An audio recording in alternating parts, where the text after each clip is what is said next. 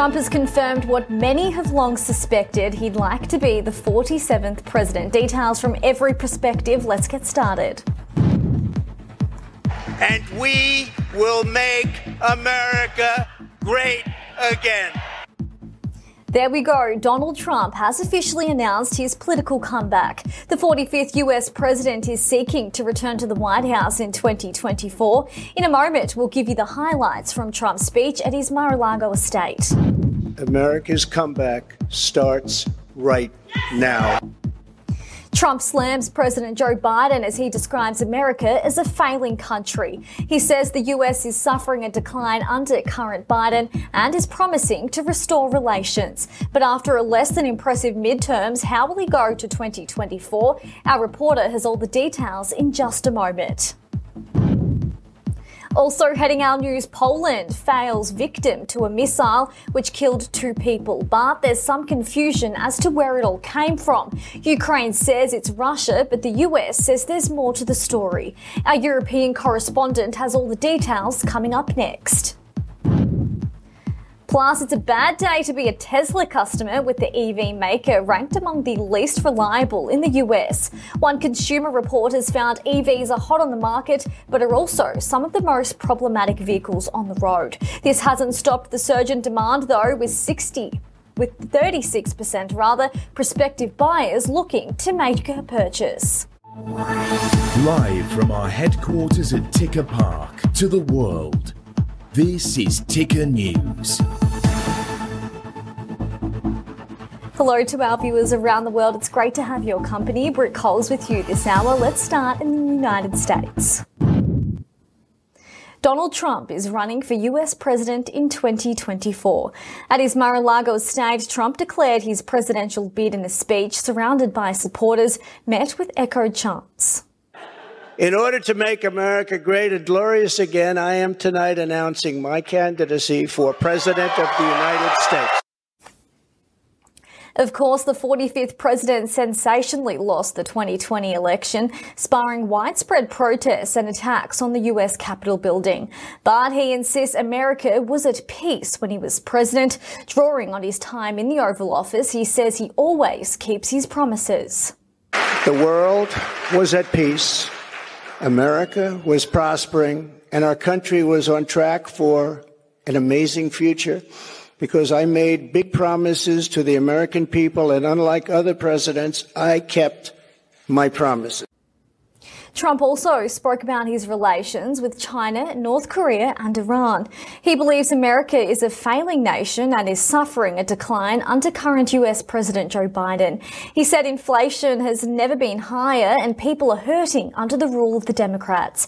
He also spoke about the migrant crisis on the southern border and the blood soaked streets ruined by drugs. We will join together and reverse this staggering American decline, and it is staggering indeed and we will again restore the spirit of our nation.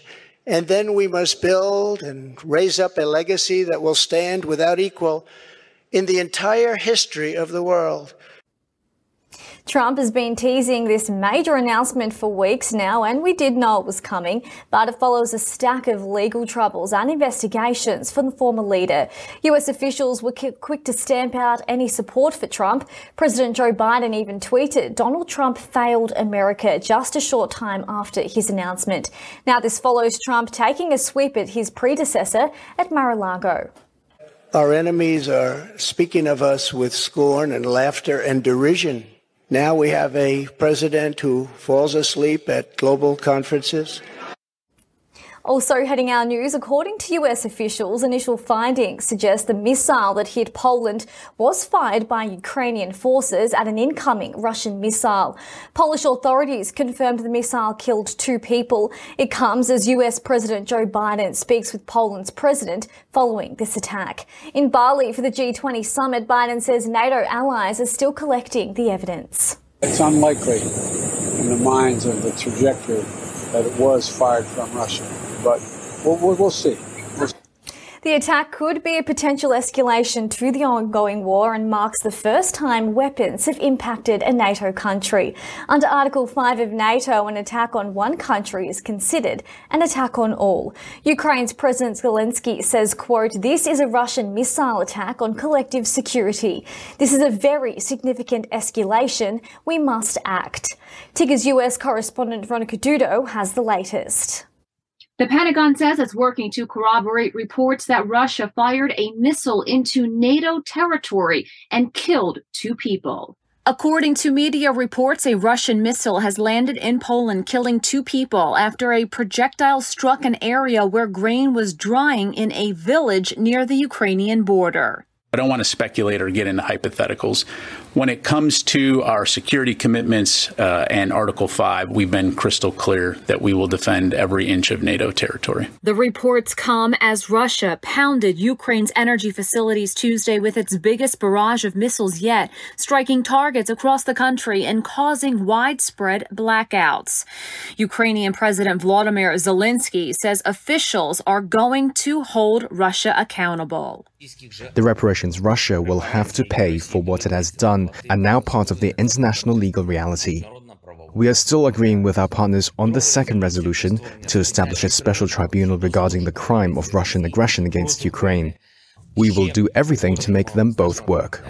According to Article 5 of the NATO Charter, an attack against one is an attack against all. That has only been invoked once in the organization's history in the wake of the 9 11 terrorist attacks against the United States when NATO came to America's aid.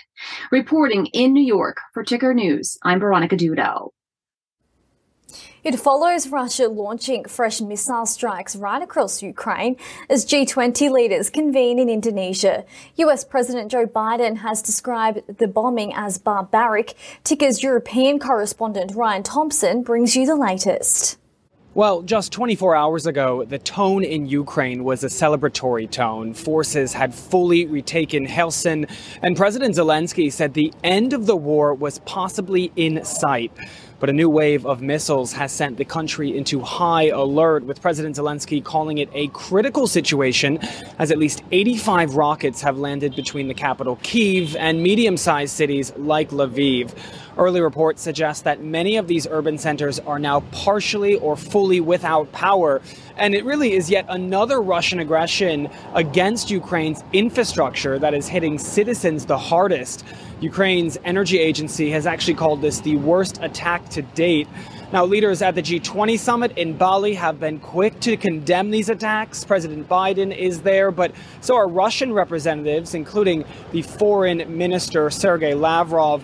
The mayor of Kiev says at least one person has been reported dead, and as rescuers are combing through the rubble, that number is likely to rise. Ryan Thompson, Ticker News, Paris.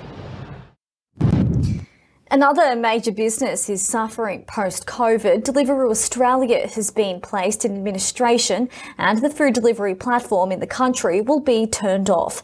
The company has announced plans to place Deliveroo Australia into administration. It's part of the company's capital allocation strategy. Deliveroo says its Australian operations are not sustainable and will not be profitable without considerable financial investment. The company said it will put forward a deed of arrangement to creditors, including surveillance payments for employees impacted by this move. And it's a bad day to be a Tesla customer with the EV maker ranked among the least reliable in the United States. According to Consumer Report magazine's annual reliability survey, Tesla vehicles fell short.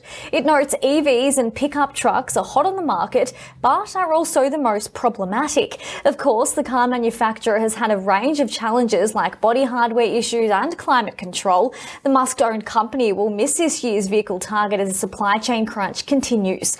Now, despite Despite the challenges ahead, the report found 36% of prospective buyers are looking at buying an EV for their next car or truck purchase as well.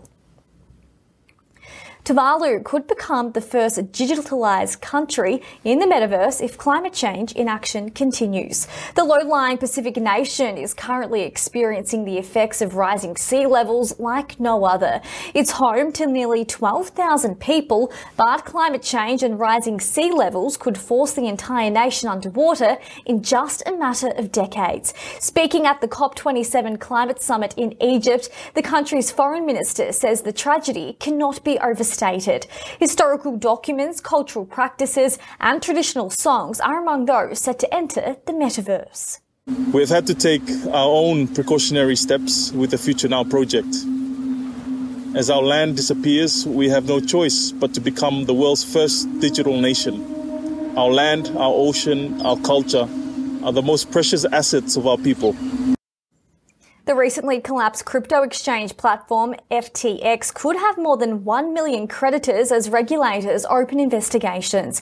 FTX outlined a severe liquidity crisis in US bankruptcy filings, prompting lawmakers to call for clearer rules on how the industry operates. The company is in contact with financial regulators and has appointed five independent directors at each of its main companies. The exchange was one of the world's largest that filed for bankruptcy protection on Friday. It's one of the biggest crypto blowups ever, with panicked traders withdrawing $6 billion from the platform in just 72 hours.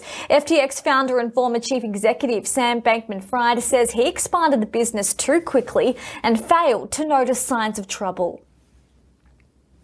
Well, the Queen of Christmas might have lost her claim to the throne.